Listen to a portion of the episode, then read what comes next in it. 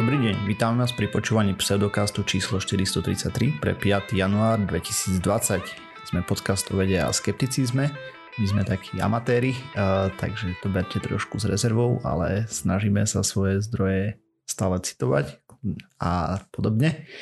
A vlastne vítajte v novom 10 ročí 2020 roky, aj keď pôvodne to malo začať asi od jednotky, keďže pôvodný kalendár bol od jednotky alebo tak nejako. No nič.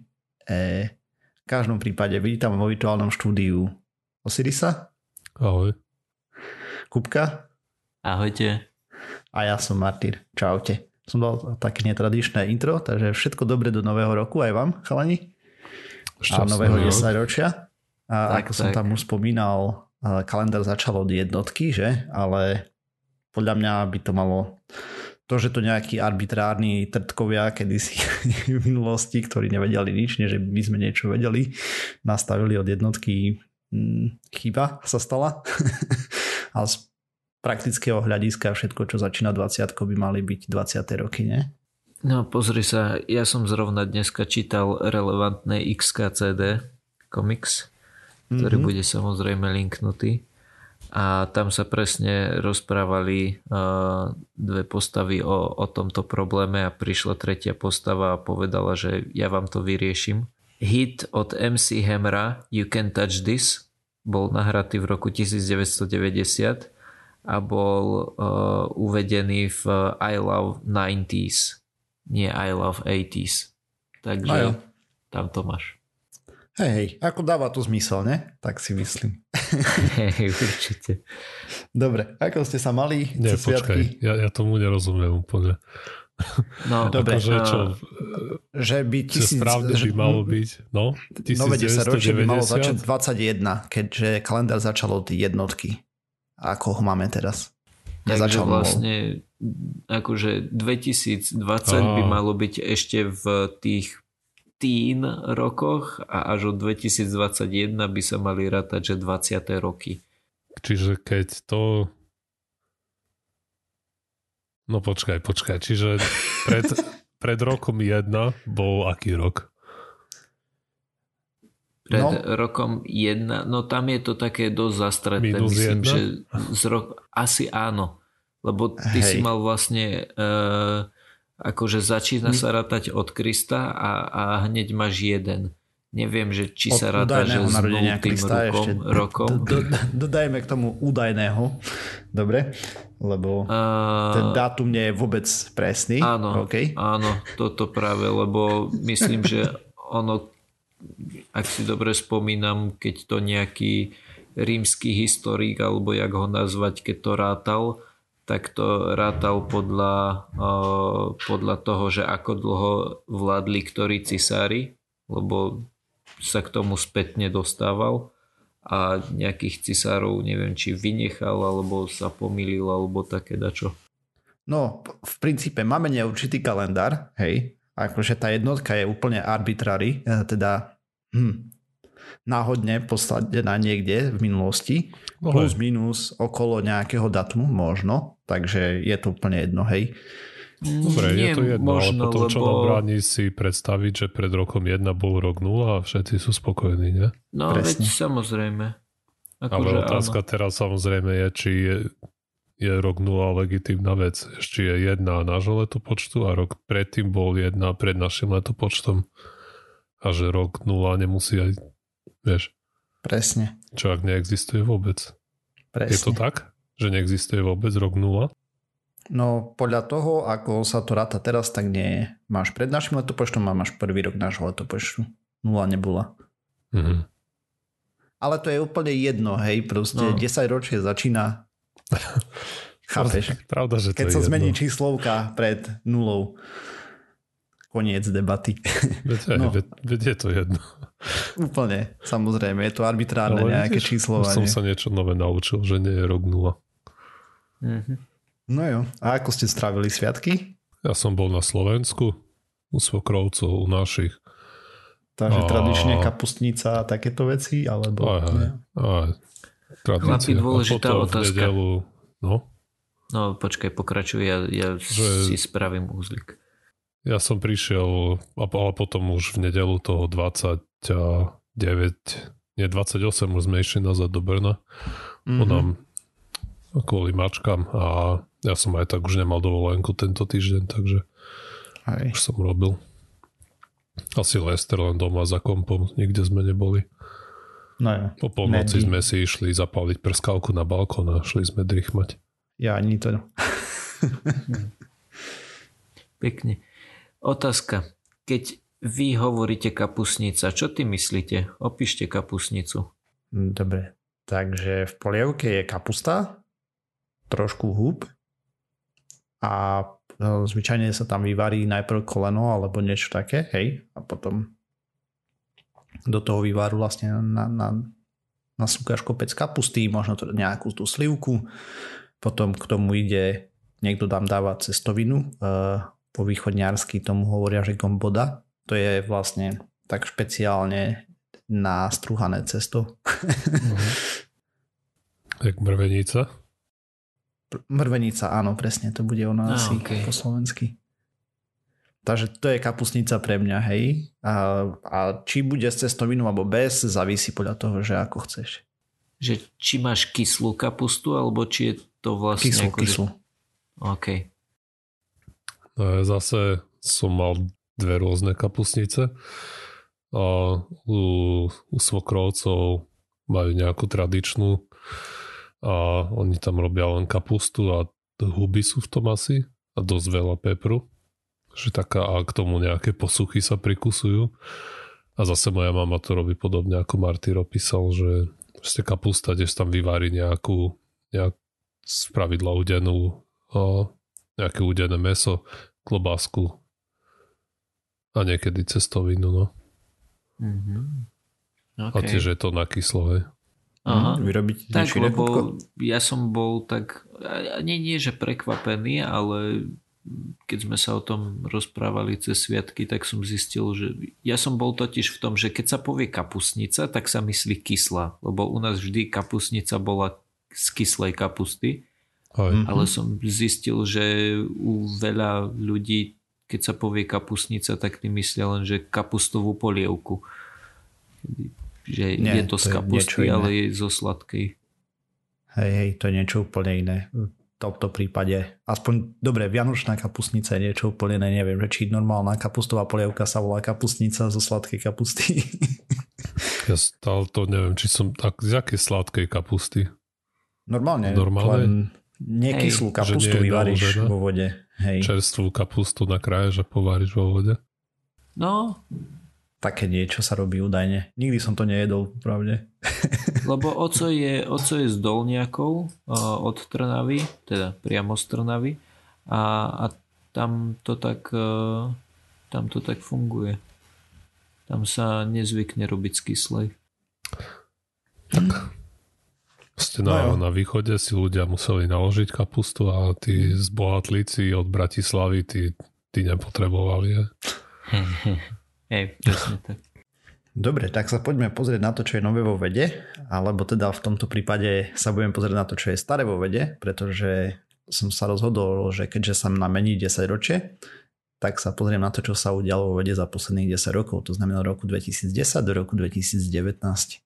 Začneme teda rovno rokom 2010. Takže uh, toto ešte takto. Počkaj chvíľku, ešte ťa vyruším. Aj tuto začínaš rokom 2010. Nepozeráš sa, že od 2011 do 2020. Hej, ja som to takto pripravil. No. OK. Dobre, a... pokrač. Takže toto je čiste môj výber, hej, nie je to nejaký objektívny, zďaleka nie je kompletný, to sa proste nedá. Takže začneme tým, že v 2010 sme mali Nobelovku za grafen pomocou lepiacej pásky, čo ma zaujalo aj to znamená, vedci prišli na spôsob, ako zobrali ten grafenový grafenovú tuhu alebo čokoľvek. Grafitový. A potom, grafit.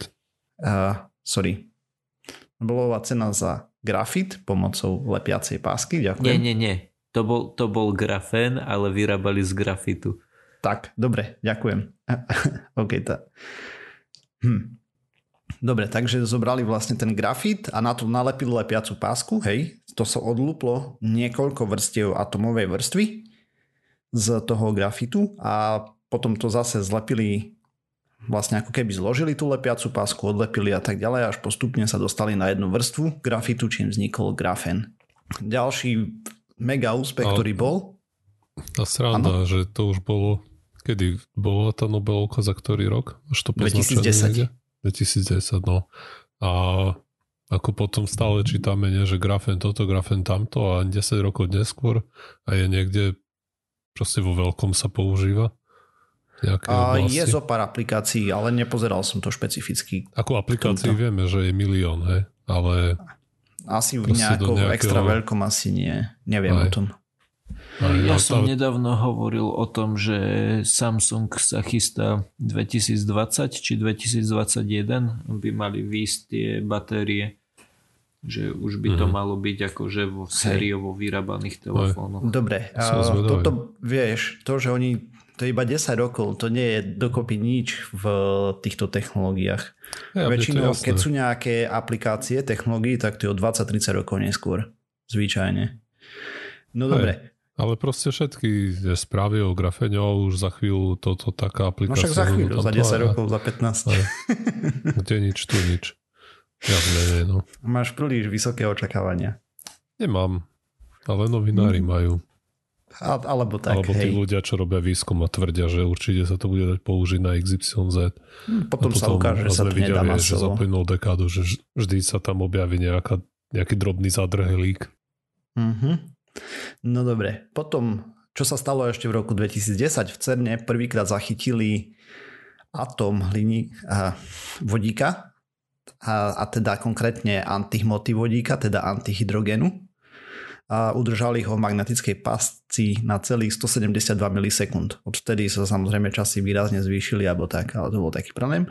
A ešte sme mali arzenové baktérie GFAJ, pomlčka 1 v Mono Lake, v 2010 vyšla štúdia, ktorá sa stretla s, obs- s obrovskou skepto- skepsou medzi vedcami a táto štúdia bola v 2012 následne definitívne vyvratená. To bol ten život na báze arzénu? Áno, presne. Čo tvrdili? Hej, hej, to boli presne tie arzenové baktérie, takže pôvodná štúdia vyšla v Science, nová štúdia vyšla v Nature, ktorá to jednoznačne vyvrátila ale zatiaľ tá stará štúdia ešte stále nebola stiahnutá, aj keď na to požiadavka, nakoľko podľa odborníkov v obore a pôvodná štúdia, tá, ktorá tvrdila o tom arzene a arzenovom živote, zle interpretovala data a mala chybné závery. Takže život postavený na arzene nemáme. V 2011 IBM Watson umelá inteligencia vyhrala Jeopardy nad človekom a bol to maličký kročík pre, pre AI, konkrétne aj v oblasti spracovania NLP, čo je prirodzen, spracovanie prirodzeného jazyka. A, mohol a... vysvetliť, čo je Jeopardy. Proste je to vedomostná súťaž, niečo, ako neviem, čo chodí, riskuj. Áno, celé to bolo vlastne o tom, že ten IBM uh, Watson uh, vedel porozumieť svojím spôsobom textu, alebo teda hovorenému slovu v dostatočnom dostatočným spôsobom, aby vedel následne patrične odpovedať, hej. Že neboli to len jednoduché vyhľadávanie, ale proste NLP, spracovanie prirodzeného jazyka. Avšak samozrejme mal slúžiť ďalej ako pomocný lekárom. A boli nejaké štúdie, ktoré vyšli. Dobre, takže aktuálny stav pre rok 2019 je skôr eh, systémom, že nasľubovali hory doly a nedodali a skôr sa ukázalo, že IBM vrazil obrovské peniaze a zatiaľ veľmi výsledky nie sú.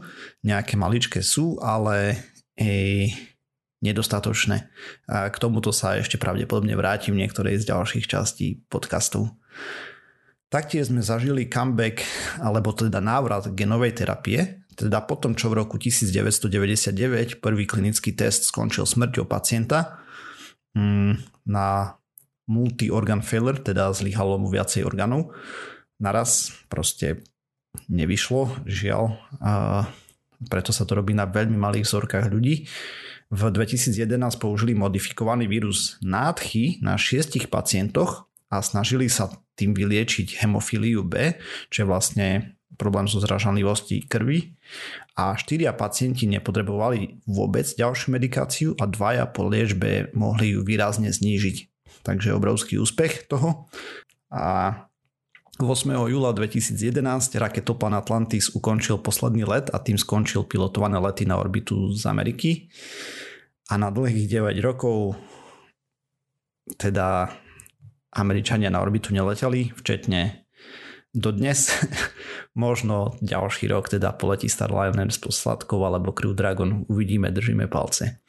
Taktiež sme v 2011 mali neutrína, ktorí boli rýchlejšie ako svetlo, čo sa ukázalo samozrejme ako chyba v meracom prístroji. Mohol za to údajne uvoľnený optický kabel, ktorý spôsobil opozdenie signálu v meraní voči GPS v, venovali sme sa na tomu ľubi, v jubilejnej časti pseudokastu číslo 1. Myslím, že Ferry o tom rozprával v veľmi prvej. A v 2011 ešte ďalšia vec ma zaujala, teda ďalšie dve.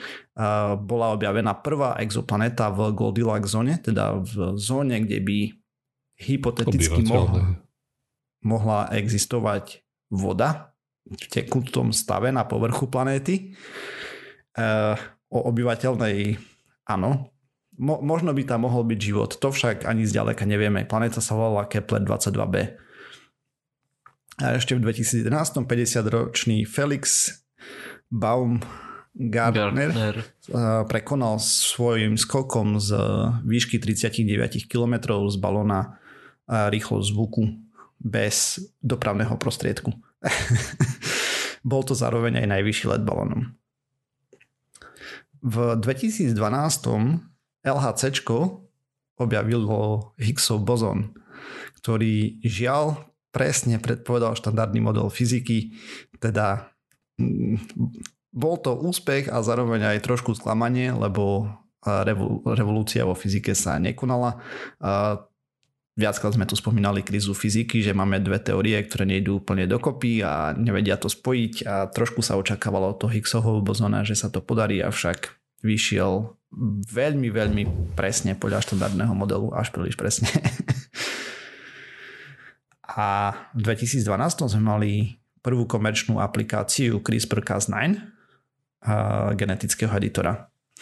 Ešte pred 2012 zo pár ďalších poznámok. 10.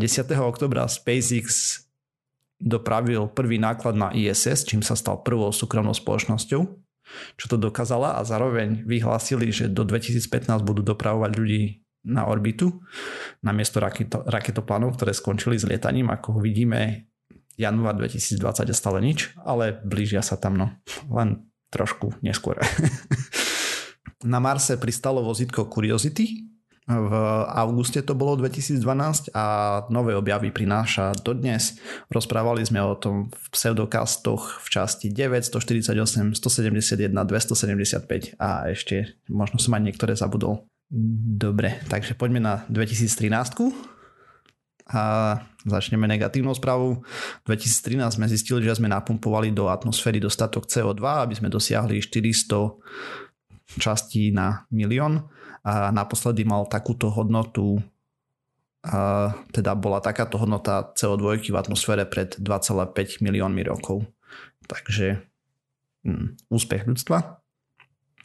Ďalej sa ukázalo, že fracking, čo je vlastne spôsob ťažby e, ropy napríklad, môže a spôsobuje zemetrasenia. Zaznamenali sme prvé neutróny pochádzajúce mimo slnečnej sústavy a zároveň sme mali ešte aj kontrolu vesmírneho programu v podobe meteoru, ktorý explodoval nad mesto Chelyabinsk. A to bolo pre 2013, takže 2014 ideme.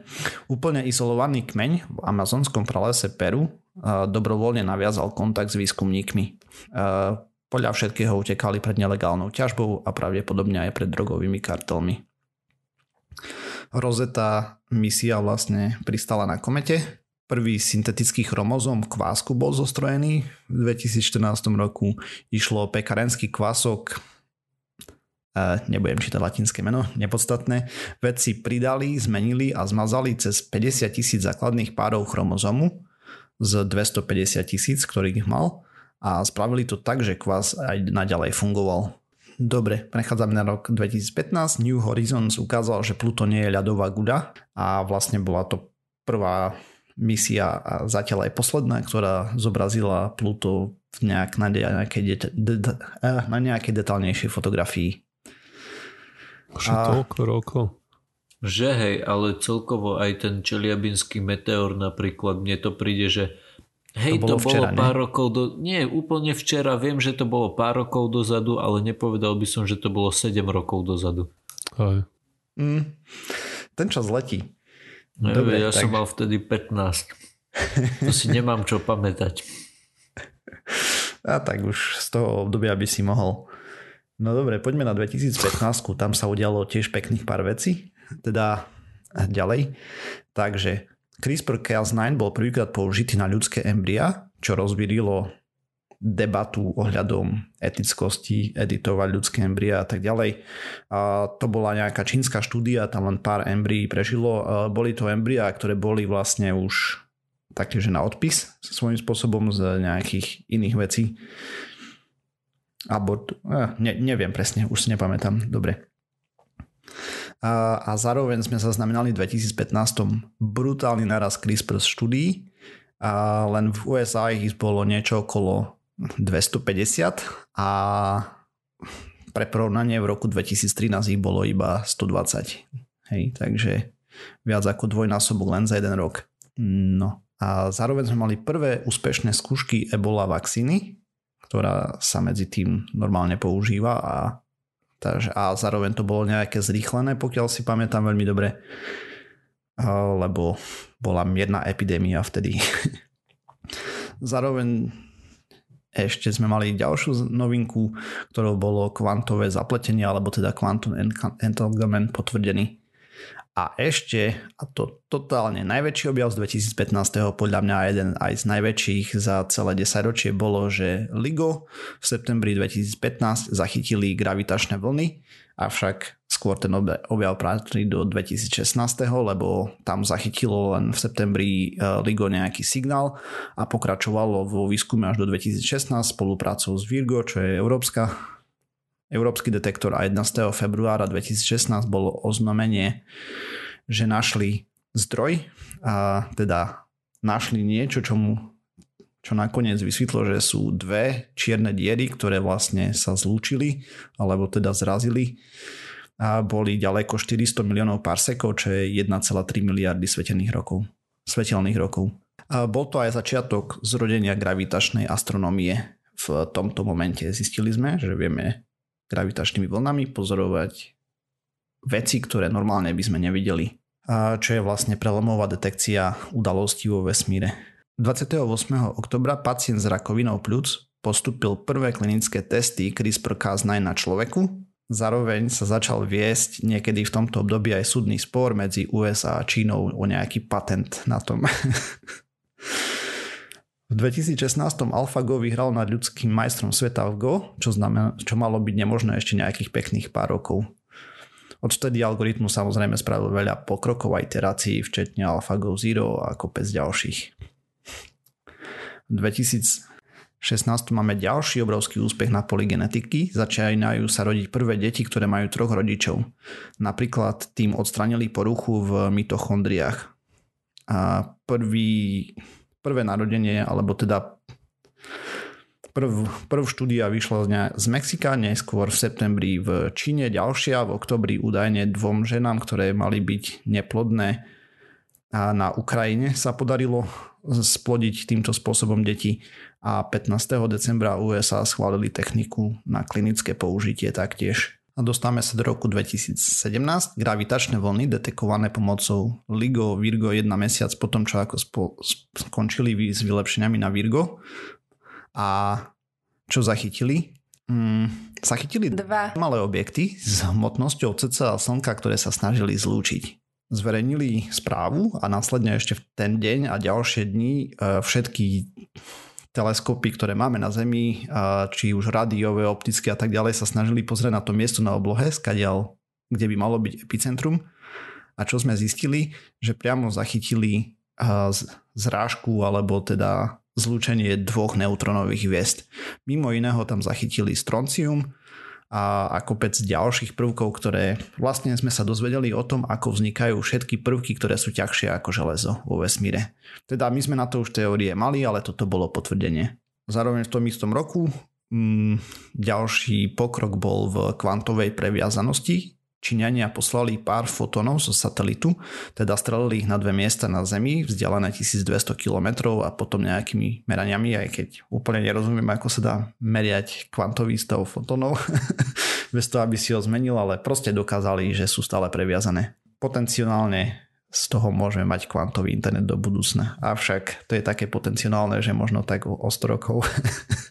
Sonda Cassini po 13 rokoch úspešného skúmania zhorela v atmosfére Saturnu vlastne sonde dochádzalo palivo a tak chceli ochrániť mesiace pred možnou kontamináciou, takže ju ponorili do Saturnu. A ľudstvo v tom roku ešte pozorovalo medzihviezdneho návštevníka, konkrétne 400 metrový objekt, ktorý dostal meno Oumuamua. Mua. takže a teraz sme už na roku 2018, zase CRISPR, geneticky modifikované deti sa narodili v Číne. Vedec konal štýlom divoký západ a aktuálne ho odsudili na 3 roky väzenia už je jasný výsledok Aha. podľa posledných informácií. Tak, lebo viem, že on bol chvíľu stratený, no. Mm-hmm. Hej, tam išlo o nejakú poruchu vlastne, teda rodičia mali HIV a on to modifikoval, že im chcel odstrániť nejaký proteín, na ktorý sa HIV viaže, že by mali byť imunné voči nemu, ale no proste kopec mm, etických otázok. Spravil to pomerne nešťastne. Odsudený bol za to, že experimentoval na ľuďoch pre svoj osobný zisk a slávu a takéto veci, niečo také bolo v tom rozsudku. Dobre. V 2018 SpaceX spravil demo misiu Falconu Heavy, keď do vesmíru strelili Teslu so Starmanom z reprákov na plné pecky ričala piesen Space Oddity. Mm, prečo je to tu? Bol to obrovský, obrovská vlna vlastne nadšenia pre ľudí, ktorí sa normálne nevenujú vede alebo podobne. Video bolo jedno z najsledovanejších na internete a podobne ako Apollo moment a toto by sa možno, no ešte uvidíme, že či to bude inšpirovať ľudí k tomu, aby sa dali na vedeckú dráhu a, a takéto veci, ale dúfame, že hej. Takže tak. A v tom istom roku ešte NASA zverejnila štúdiu dvojčiek aký má dopad vesmír na imunitný systém a potom vlastne potom, čo jeden zo súrodencov strávil takmer rok na ISS. Oni tvrdili, že tam bol rok, ale halo, chýbalo mu pár dní. a zároveň ešte vedci redefinovali kilogram, naviazali ho na plankovú konštantu. A o tom sme rozprávali v pseudokaste číslo 400, konkrétne o Siris. Mm. No a dostávame sa do posledného roku 2019. To bolo 2018? To bolo 2018, áno. Ale to si pamätám, že ja už som nahrával. To je zvláštne. A, to je problém. A ja som myslel, že som nahrával až od 2019. Nie, niečo si musím pamätať zle. Asi hej. Neviem, ktorej časti si bol prvý. Prvýkrát. Veru ani ja budem sa musieť pozrieť. Aby som si... Určite si si to vypísal do, toho, do tej info stránky, čo máme každý na, na stránke, nie? Nie som si istý. No jo. No, ja, ja si letí. to zistím. Martyr, rozprávaj. Hej. Takže dostali sme sa do roku 2019. Tam samozrejme jedna z najväčších noviniek fotka čiernej diery, pričom tá fotka, o tom sme rozprávali v pseudokaste, tedy číslo, číslo 394, hej. To znamená, že ako veci redefinovali kilogram, tak asi sme o tom rozprávali neskôr. Aspoň dúfam teraz, že som si to neprehodil do zlého roku. No dobre, tak asi som to posunul. Ten kilogram už mal byť 2019. Dobre, uh, takže fotka čiernej diery, potom vlastne o čo tam išlo, uh, v skratke veci pomocou umelej inteligencie a teleskopu veľkosti Zeme, kde spojili viacej teleskopov a počas toho, ako rotovala, zo pár dní pozorovali oblohu, a nazbierali dostatočné dáta, potom tie petabajty dát preniesli do jedného centra, kde to vyskladali dokopy a videli sme, ako vyzerá čierna diera. ďalší úspech astronomie. Čína pristala na odvrátenej strane mesiaca. Vlastne tam mali nejaký lander a s maličkým rovnom. Celkom úspech pre Čínu. Detekovali sme prvé zemetrasenie, teda marsotrasenie na Marse. A Hayabusa 2 odobrala vzorky z asteroidu Ryugu Hmm, o tom sme tiež už rozprávali. A ďal, mali sme ďalšieho návštevníka z hlbokého vesmíru, ktorý prišiel do našej slnečnej sústavy. Bola to kometa 2L Borisov. A zároveň CRISPR skoncoval s kosačíkou anemniou. A to bola ďalšia taká štúdia. Planetary Society otestovala LightSail 2 na orbite a zároveň sme mali veľké klimatické štrajky a masívne požiare. Čo som vynechal, lebo teda čo som ešte chcel spomenúť boli, že za posledné 10 ročie sme mali objavených kopec exoplanet z pôvodného počtu pár desiatok, predtým aktuálne cez 1500. Pokroky v umelej inteligencii boli masívne. Na konci roku 2019 Fínsko dalo kurz umelej inteligencie pre všetkých Európanov zadarmo, chystá sa slovenský preklad a určite milión ďalších vecí, ktoré by tam patrili. Ako ste si mohli určite všimnúť, tak to bolo dominované CRISPRom. By som povedal, že tých posledných 10 rokov mm. výrazne na poli genetiky pokročili. Akože kopec úspechov sa tam slavilo, hej, vyliečené nejaké choroby pomocou toho a tak ďalej. Stále sú to len klinické testy v malom a tak ďalej ale vyzerá to ako veľmi, veľmi sľubná metóda, ako sa budú liečiť choroby do budúcna niektoré. Stále viac mhm. výskumu je treba, stále overovanie, bezpečnosť a tak ďalej, aby sme nedopadli ako v roku 1999, kde ten pacient zomrel. No ale tam všetky testy prebehli predtým OK, hej, potom spravili test na človeku a ho to zabilo. Takže je to riziko. Risotto. no, a vy chalani máte niečo obľúbené z posledných desiatich rokov z vedy? Fúha, uh, ja som aj nad niečím uvažoval, ale teraz mi to nenapadá. Osiris, máš niečo? O, tak ten CRISPR asi, no. Mm, aj no, jednoznačne. To je veľké. A potom tie pokroky v a tej AI, aj tie AlphaGo a, a... AlphaGo Zero tam bolo ďalej a Open AI a všet, všetko možné, hej. Máme ináč správu uh, rovno z januára 2020, o ktorej budem chcieť rozprávať v budúcnosti, len to tu môžeme načrtnúť, ale AI prvýkrát diagnostikovalo rakovinu na mamogramoch lepšie ako človek. Uh, vyšla štúdia, myslím, že predvčerom alebo tak. To sa mm. ešte k tomu vrátime uh, do detailov potom niekedy v budúcnosti. Mm-hmm. Proste bolo to zaujímavé desaťročie. Mm, takže jednoznačne genetika, umelá inteligencia podľa mňa vyhrali a žiaľ mm, klimatické zmeny, obrovské požiare a tak ďalej, ktoré vlastne súdia aj práve teraz v Austrálii. Mm-hmm. Ja som to chcel spomenúť, tie austrálske teraz. Hej, takže priamo sme nadviazali na Osirisovú tému teda. a prečo? A Austrália, ale oni aj veľmi málo robia proti tým ja klimatickým viem. zmenám. Takže... Hej. Najradšej by som povedal, dobre im tak, ale samozrejme tí ľudia si to nezaslúžia. No. tí ľudia, tí chytráci, čo ktoré tam otvárajú, hej, tí chytráci, čo tam otvárajú uholné bane vo veľkom, tak tí za to môžu, aj nie, nie tí nešťastníci, ktorí im zhorí tam dom, hej, alebo čo. Mm. Teda no, a nie, tí oni za to nemôže, čo otvárajú hlavné bane, ale samozrejme... prispievajú to. Je, je, je to... No áno, plánujú sa spolu podielať na ďalšom mm-hmm. negatívnom vývoji. A ja som napríklad dnes čítal tiež nejaký uh, názov štúdie a v nadpise vlastne uh, písali, že koľko peňazí ľudstvo minie, kebyže funguje ďalej na fosílnych palivách a potom, že koľko peňazí, kebyže všetko na obnoviteľné zdroje a tie obnoviteľné zdroje vychádzali lacnejšie takto dlhodobo, len asi je tam drahé to zavadzanie.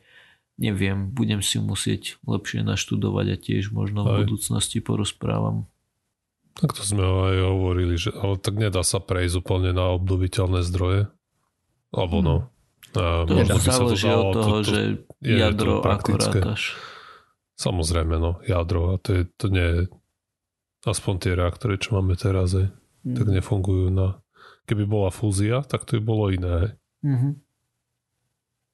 Vidíš, uh, o, o tom si nerozprával Martyr, o, o tých Wolfensteinoch, či čo, čo sú to tie... tie... Wolfenstein 7X, tam o milión veciach som nerozprával. Hej, ja som mm-hmm. spravil nejaký taký len výcud. Hej, jasné. Proste z každého roku pár správ. A ešte som to asi domotal. Uh, mám taký pocit, že ten posledný rok som dal nejakú štúdiu do 2018, keď mala byť v 2019.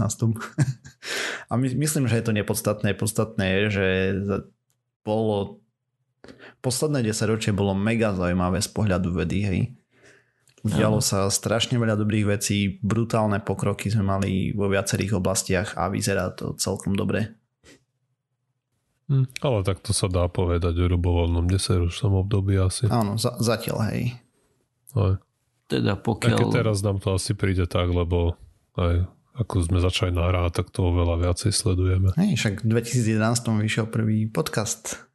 mm. Mm. Takže vychádzame 9 rokov. Tadá. No. no keď to takto odrátaš, tak. Ako nie je plných 9 máme, samozrejme zatiaľ, ale máme 8, blíži sa tam. Koľko? 2, 3? No pozri, v septembri či oktobri 2021 hej, hej. to bude rovných 10. 2.10.2011 vyšla prvá časť, hej, takže dobre, tak poďme na ďalšie temičky. No, tak uh, ja som našiel takú zaujímavú, tentokrát to nie je úplne štúdia, je to len článok, ktorý som našiel kedy jeden pán si povedal, že, že sa pozrie na to, ako veľmi sú ľudia informovaní o, o ich uh, uhlíkovej stope, nazvime to tak. Uh, dal im na výber, myslím, 7 možností. Áno, 7 možností. A pýtal sa ich na to, že uh, čo z toho by najviac uh, zredukovalo ich uhlíkovú stopu, hej, kebyže, to, kebyže to prestanú robiť. Pýtal sa to 1500 Nemcov a potom 1500 Američanov. Predpokladám, že to bol nejaký internetový dotazník. Uh, veci, ktoré im dal na výber, boli, že žiadne, že nebudú používať žiadne plastové tašky, že budú letieť lietadlom jedenkrát menej cez rok, že budú mať e, moderné vyhrievanie a izoláciu doma, že budú jesť iba e, miestne a mm, seasonal food, čiže jedlo, ktoré je Sezóne, nie je, áno, nie je dovážané a je zrovna v... Hej, ako dôležité je to, že nebolo dovážané Mm-hmm. A ďalšia vec bola efektívne jazdenie, čiže používanie fuel efficient driving. Čo, čo sa tým myslí je asi používanie MHD. jak sa povie, áno, alebo carpooling, neviem, jak sa to povie po slovensky. Keď nejdeš sám, ale vezmeš namiesto toho ešte aj suseda do roboty, keď chodíte do tej istej. Mm, že nebudeš jesť meso, čiže že sa staneš vegetariánom a potom uh, vypínanie standby režimov, hej, že ja neviem, vyťahneš telku zo zastrčky. Mm. A koľkokrát to lietadlo bolo, alebo si akurát vypadol na chvíľu? A jeden let menej, že, že skrátka pôjdeš na dovolenku lietadlom a nazad pôjdeš pešo. Mm. Tak ja, oni teraz... mali vybrať, že čo z toho najväčší impact bol? Áno, že, že zaujímalo ho, že čo z toho je najväčší impact. On to, on to hľadal, alebo teda on našiel, čo sa toho hmm. impactu týka, tak Takže to našiel podľa si, ne? Hej, Osiris. Jasné. Nechaj nás typnúť. Samozrejme, že vás nechám, len poviem, že, že to našiel na nejakom nemecká environmentálna agentúra, mm-hmm. kde našiel tie o, kvázi oficiálne čísla. Ja, ja bojujem medzi tým lietadlom a tým, a, že nie je z meso. Viem, že hlavne, no vieme, že hlavne ten dobytok, že to je neuveriteľne intenzívne na zdroje a na CO2. Mm-hmm. Ale poviem, že to lietadlo. Mm. A ja by okay, som si typol efektívnejšie vykurovanie domácnosti a zateplenie a tak všeobecne izolácia, že nemusíš klímu vo veľkom používať a tak. No a trafili ste prvé dve, respektíve prvé tri. Čiže najviac ušetríte práve tým vykurovaním, potom to lietadlo, potom šlo to meso, potom to jazdenie efektívne, až na treťom mieste bolo to lokálne a sezónne uh, jedlo. Štvrtom, nie? Piatom. Piatom.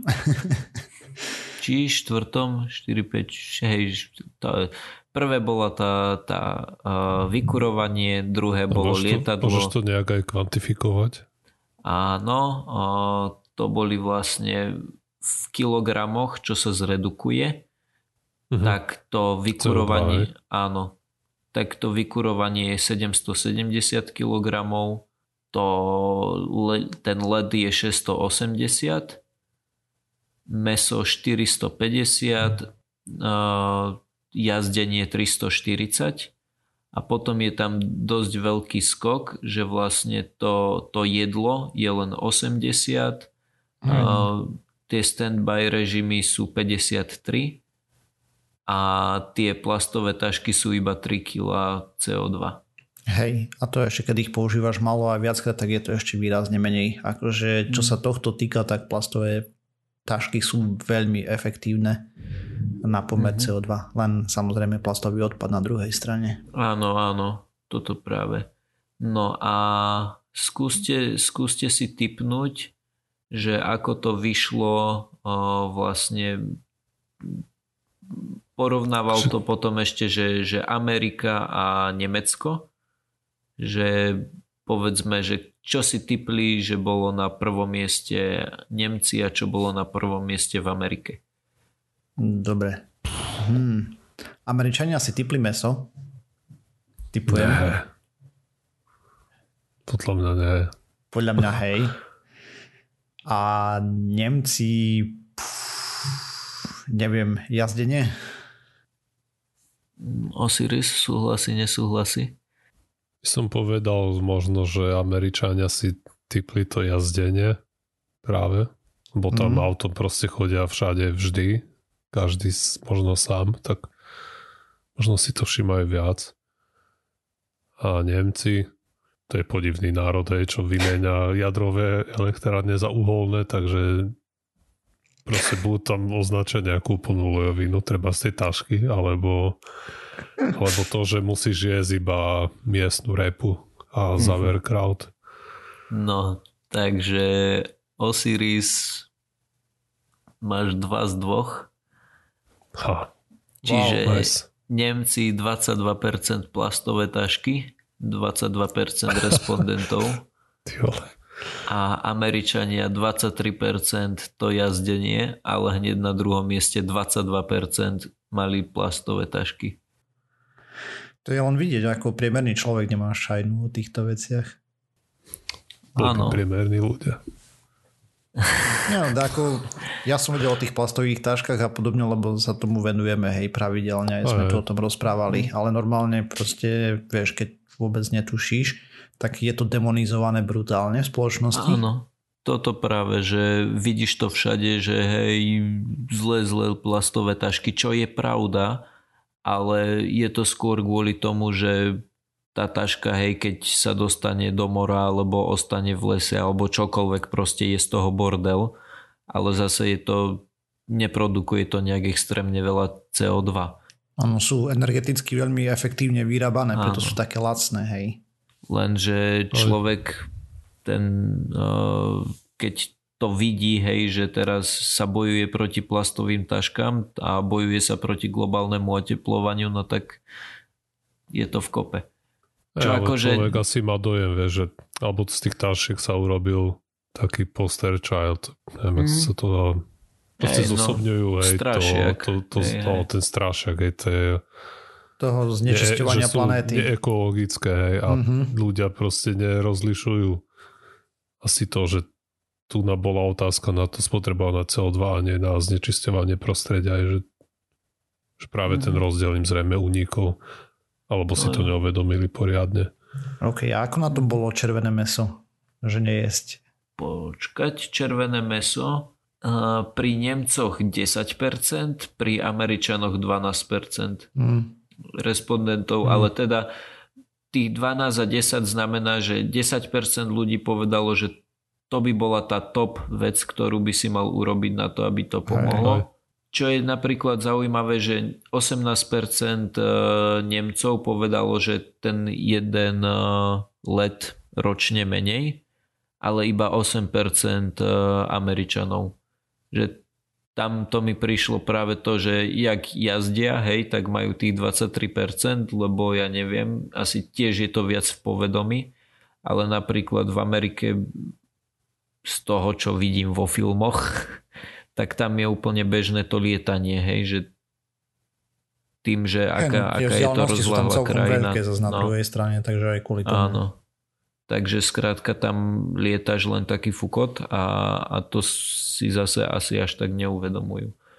No, hmm. A koľko ako... percent označilo to zateplovanie domácnosti? Alebo tam bola izolácia vyslovene, nielen kúrenie. Alebo izolácia, aj... hej. Nie, bolo tam, že modern Stepele. heating and insulation, čiže mm-hmm. akože aj vyhrievanie, aj izolácia. Ale modern heating to môže byť aj to, že proste vyhodíš nejaký uholný kotol a dáš si tam niečo normálne. No, neviem, môže. asi áno. Ale no, každopádne, kol, koľko percent to povedal? U oboch to skončilo, ak dobre pozerám, na treťom mieste. Nemci 16% a Američania 20%. OK, to, to nie je až také zlé. Nie je. Ako no, ale to je zase vec, toto... ktorú by si mal vedieť, keď platíš si účty, vieš, že máš dom, tak to jednoznačne vidí, že za teplo a klimatizáciu proste spotreba energie, vieš, ide tadam. Ja, ale vieš, tu všetko sa merá cez, alebo taký človek si to premeria cez nejakú finančnú navratnosť, ne? A to, že on by musel niečo tam renovovať alebo vymieňať niečo a zateplovať a veľká investícia vyráta, že sa mu to vráti o 10 rokov, tak si môže povedať, že kaša na to je. Mm-hmm.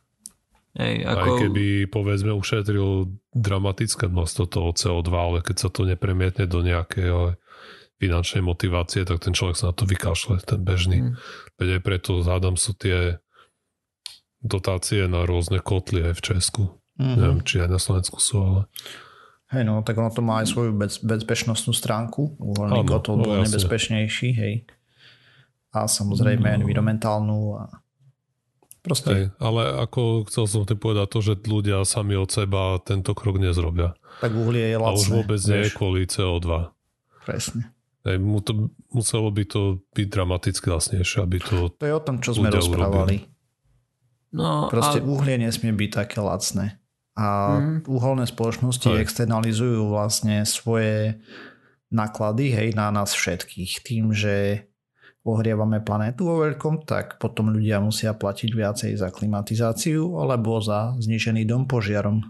A potom už to uhlie až tak lacno nevíde, keď to zarátaš do toho. Keby teraz mali tie uholné spoločnosti preplatiť vlastne škodu, ktorá bola spôsobená na pred pár rokmi vo Švedsku, vo Veľkej Británii, potom prednedávnom v Amerike, v Kalifornii a teraz v Austrálii, tak by to uhlie vyšlo sakra draho. Mne sa páči jedna, jedna web stránka, že is California on fire. A, a, a keď ju otvoríš, tak je tam len yes. No. Ako je to smiešné trošku, ale skôr je to smutné, vieš, lebo mm. hlavne Hej, tí bežní ľudia, no, to je presne o tom, ale... proste tie spoločnosti si externalizovali znečistenie vlastne na nás. Aj. Nejde len o to, že hmotné škody, ale vieme, že aj majú dramatické negatívne zdravotné dôsledky na ľudí. To, to ani nespomínam. Tu, tu, tu stačí len hej. tie hmotné škody, hej, čo sa teraz udiali za posledné roky. To je čistý dôsledok toho. Mm-hmm. Plus minus. Áno, ešte keď sa vrátim k tomu, čo Osiris hovoril, hej, že či sa ti to oplatí. Uh, viem, že v, my máme, ja bývam v dome, hej, na, na dedine, čiže je miesto, kam dať solárne panely. Mm-hmm.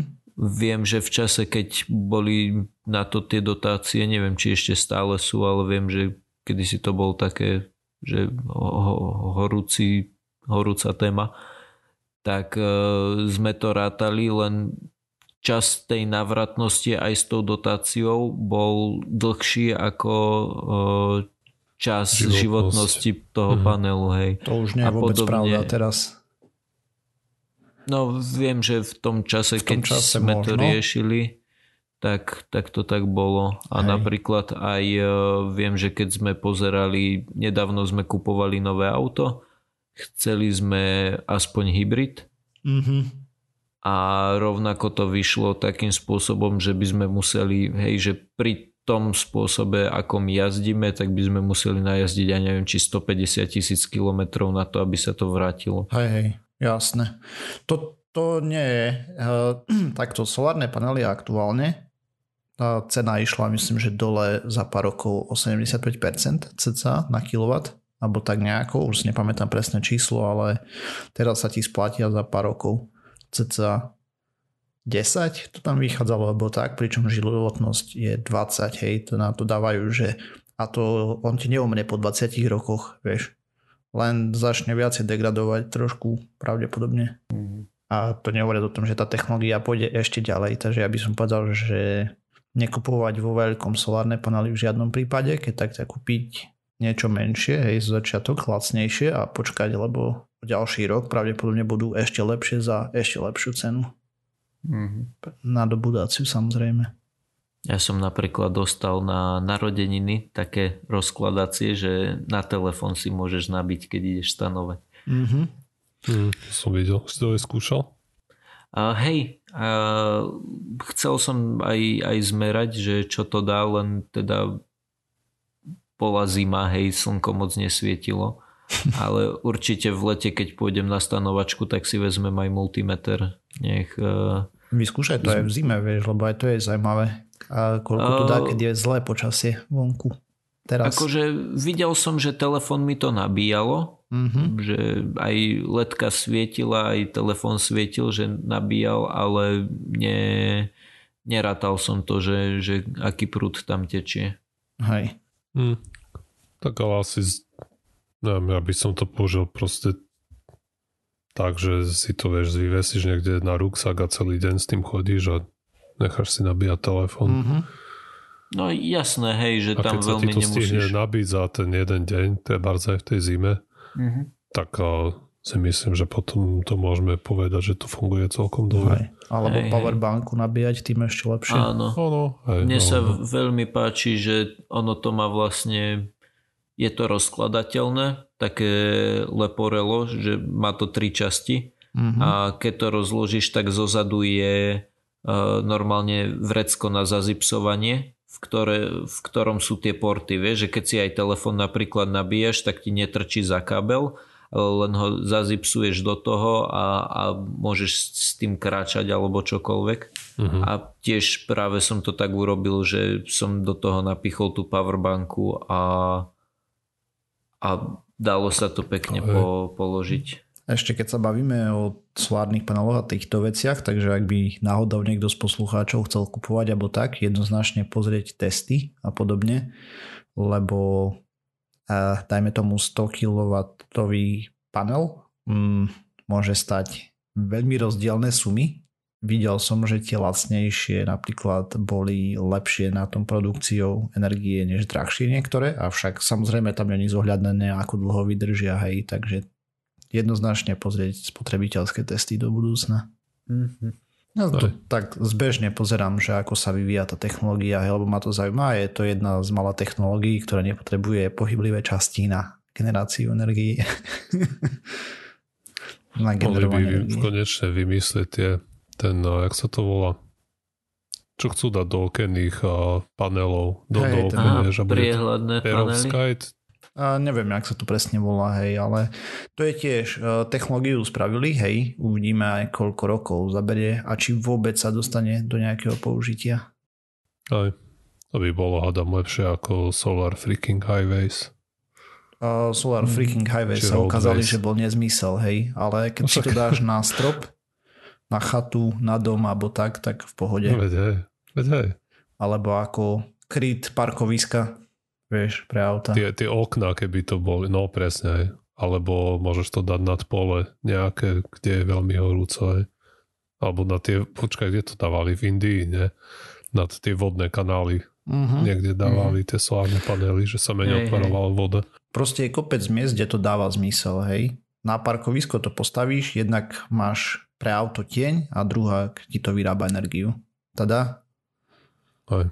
Vieš, namiesto toho, aby si to čapal na lúku, ako je zvykom na Slovensku napríklad, čo som si tak všimol. no. Tak tam treba elektrínu. Do toho plota, aby ti kravy neutekli niekde.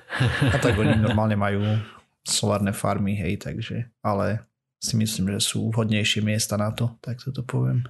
No dobre, poďme ďalej, ne? Dobre.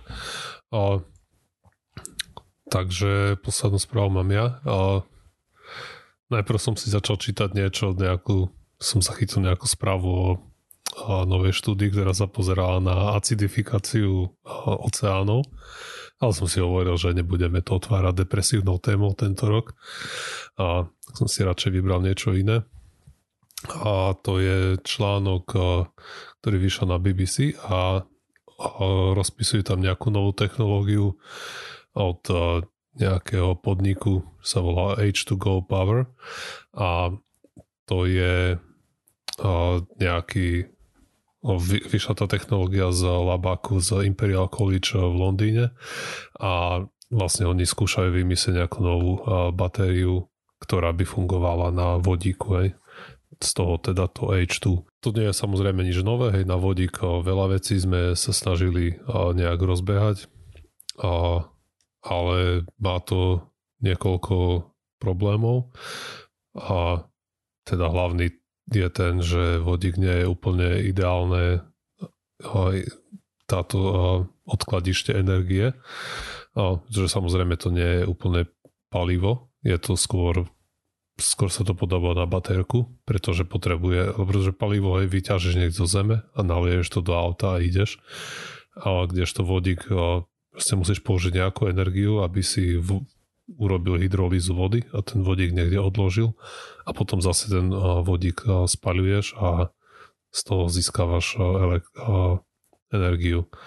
A tento proces samozrejme je stratový aj s tým, že proste tam prebieha viac, viacero tých stepov, uh, krokov. že uložiť do vodíka a potom to zase z vodíka dostať, aj všade sú straty, takže nie je to úplne optimálne.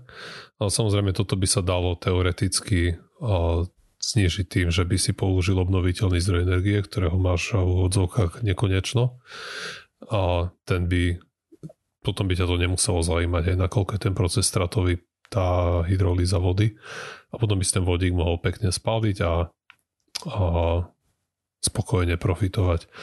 A prečo všetky auta nemáme na vodík? Tak to je preto, že vodík je mimoriadne nepraktické palivo. A benzín je úplne spokojný, hej, je tekutý pri izbovej alebo pri väčšine teplot, pri ktorých normálni ľudia a, existujú, s výnimkou niektorých asi miest v Rusku, kde musia proste nechávať naštartované auto cez noc. Lebo inak už by ich nenaštartovali celú zimu. A, a potom je celkom má veľkú teda tú energetickú hustotu na proste treba na liter benzínu z toho dostaneš dosť veľa energie v porovnaní s a nejakým podobným objemom iných uh, látok. Napríklad batérie majú uh, výrazne nižšiu, hej. V tomto, no, batérie v tomto sú úplne sú fakt. tragické mm.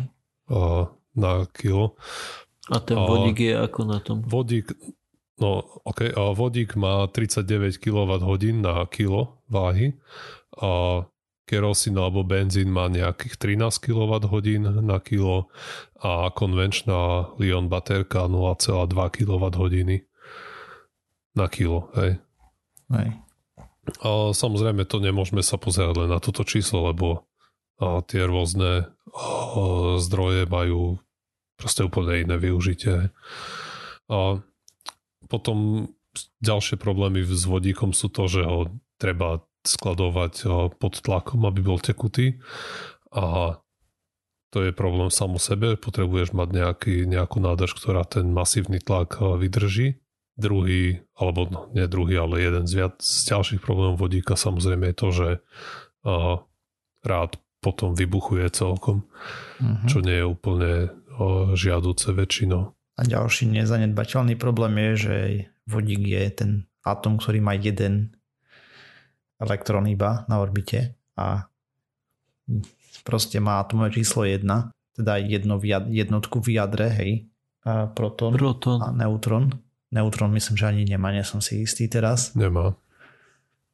A Až tie potom ďalšie tie izotopy. Proste je to úplne najmenší možný atom a uteká zo všade, skade sa len dá. Proste on dokáže prejsť cez také veci, ich sa nám ani nesnívalo. je to problém hmm. aj v raketovom programe, aj všade, hej. A tým pádom aj, to bude problém aj v je, je veľmi, áno, presne, to je, to je veľký problém. No a tu sme sa dostali k tomu, o čom hovorí tento článok. Oni uh, práve skúšali vymyslieť, ako ten vodík niekde udržať a vyhutali tam nejakú baterku, ktorá by mala fungovať na báze toho, že ten vodík sa drží v nejakých štruktúrach hliníkových, ktoré boli vytlačené nejakou 3D tlačiarňou. Sú tam nejaké tenučké trubičky, kde ten vodík je naviazaný a píšu tu, že v tuhom skupenstve, ako nie je to kryštalický vodík alebo niečo také, ale je tam naviazaný mm-hmm. chemicky a potom keď chcú ten vodík použiť, tak, to, tak tam nalijú nejaký, nejakú vec a, a to, ten vodík a, a potom preženie do anódy, ktorá a katóda je proste nejaká trúbka, z, kde prúdi kyslík. Medzi tým je nejaký elektrolit a vzniká tam potom ten tok elektrického prúdu. Okay. A skúšali teraz zostrojiť nejaký prototyp a, a použili ho v drone. Akurát nedávno mali testovací let z s dronou vlastne, ktorá fungovala tento No dobre, ale moment na túto ešte baterku. Ťa zastavím. Tým pádom toto, čo ty si hovoril, je, že oni vyberajú elektrickú energiu z tých potenciálov toho. Hej, oni, oni to nespaľujú. Takže ako má potom energetickú hustotu? Asi to nebude tých 39, nie? Či? Oh. Či to nevieš? OK. Ako? Keď Vieš to tam čo? nebolo uvedené. Nie, nie, toto neviem. Možno, že keď tam bolo uvedené tých 39, tak mysleli práve tento Možno spôsob práve na druhej sp- strane.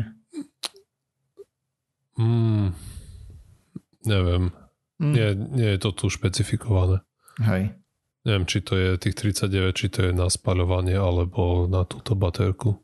Okay. Alebo na tento uh, pre tento v úvodzovkách motor, no nie motor, ale pre túto aplikáciu. Mm-hmm. A, no, ale keď a, hovoria, že, alebo keď to majú mm, naozaj... Počkej, a, sp- no? Podľa mňa to bude pre baterku, lebo tu som našiel, že a, je 120 megajoulov na kilo pre vodík. Ja som a... hovoril kilowatt hodiny. No, veď toto práve. Kilowatt hodina je 3,6 MJ je 1 kWh.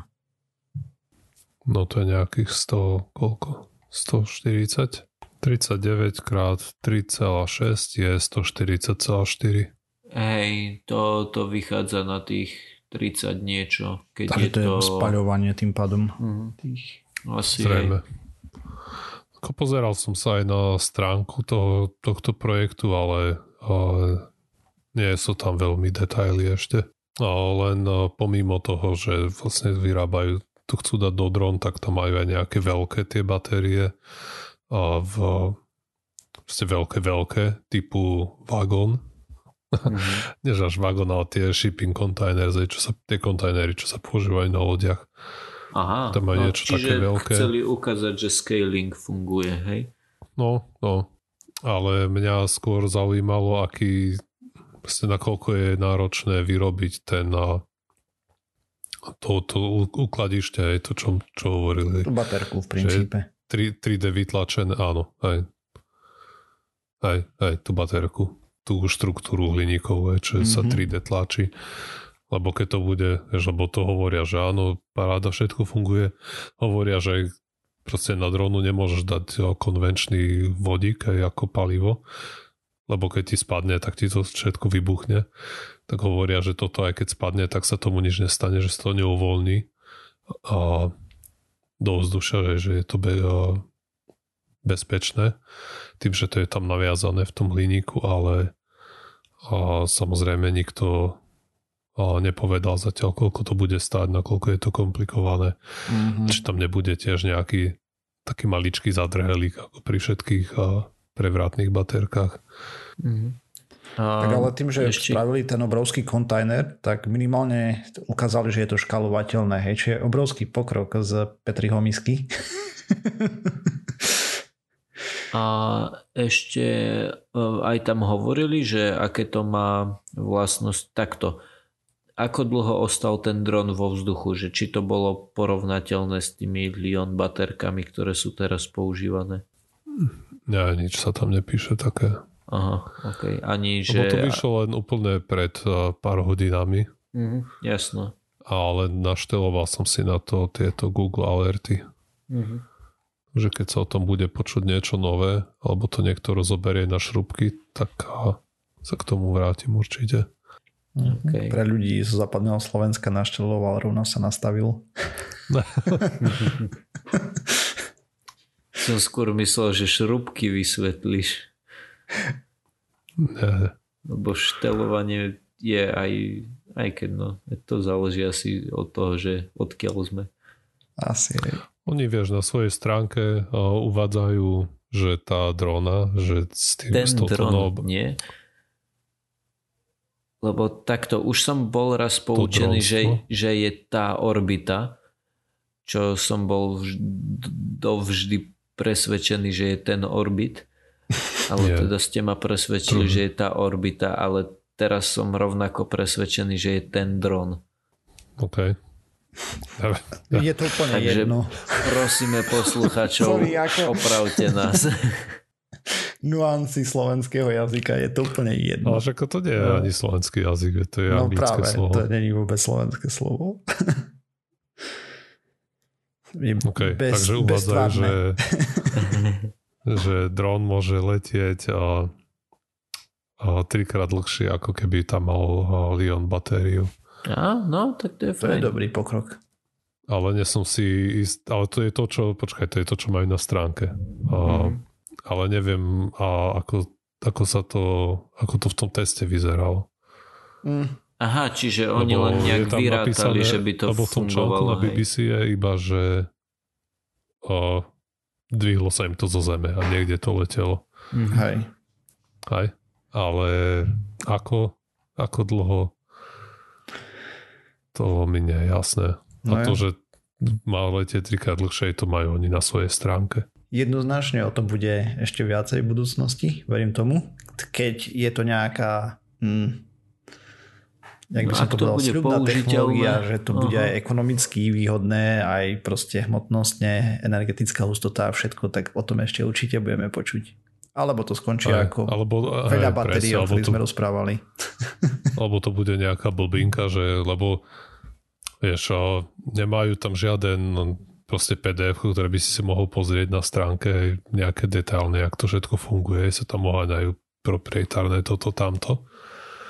Takže je dosť možné, že to bude len že nejaký, nejaká fintička. Uvidíme. Pre, že Možno. sa nechajú aj posielať investície. Že už len toto, už len posledných 100 tisíc dolárov, potom to už ozaj bude hotové. Ako kopa iných vecí aj. A nakoniec z toho nič nebude. Aj to je možné. No, hovorím, preto som sa som hovoril, že si tu spomeniem, že to tu spomeniem. A keď to keď ťa ešte to zastrešuje, alebo nie, že zastrešuje, má v tom prste aj tá Imperial College aj tak snáď som si hovoril, že možno to nebude úplne úplný hoax. Mm, skôr nie, no. Ale každopádne, no, nastavil som si alert a, a uvidíme. OK. A myslím, že už máme pokročilý čas. Mm-hmm. Takže ďakujeme, že ste si nás vypočuli. A ešte raz všetko dobré do nového roku a 10 ročia pre všetkých poslucháčov a nájsť nás môžete na www.pseudokaz.sk písať nám môžete na kontakt zavinač pseudokaz.sk okrem toho sme na Facebooku, Twitteri, YouTube všetkých možných a nemožných podcastových agregátoch a ešte iTunes a Spotify tam niekde bude. A ak nás chcete podporiť, tak nás zdieľajte, lajkujte, píšte nám komentáre, taktiež príjmame kritiku, aby sme sa mohli opraviť, ak sme niečo pokazili a podobne. Takže čaute. Čaute.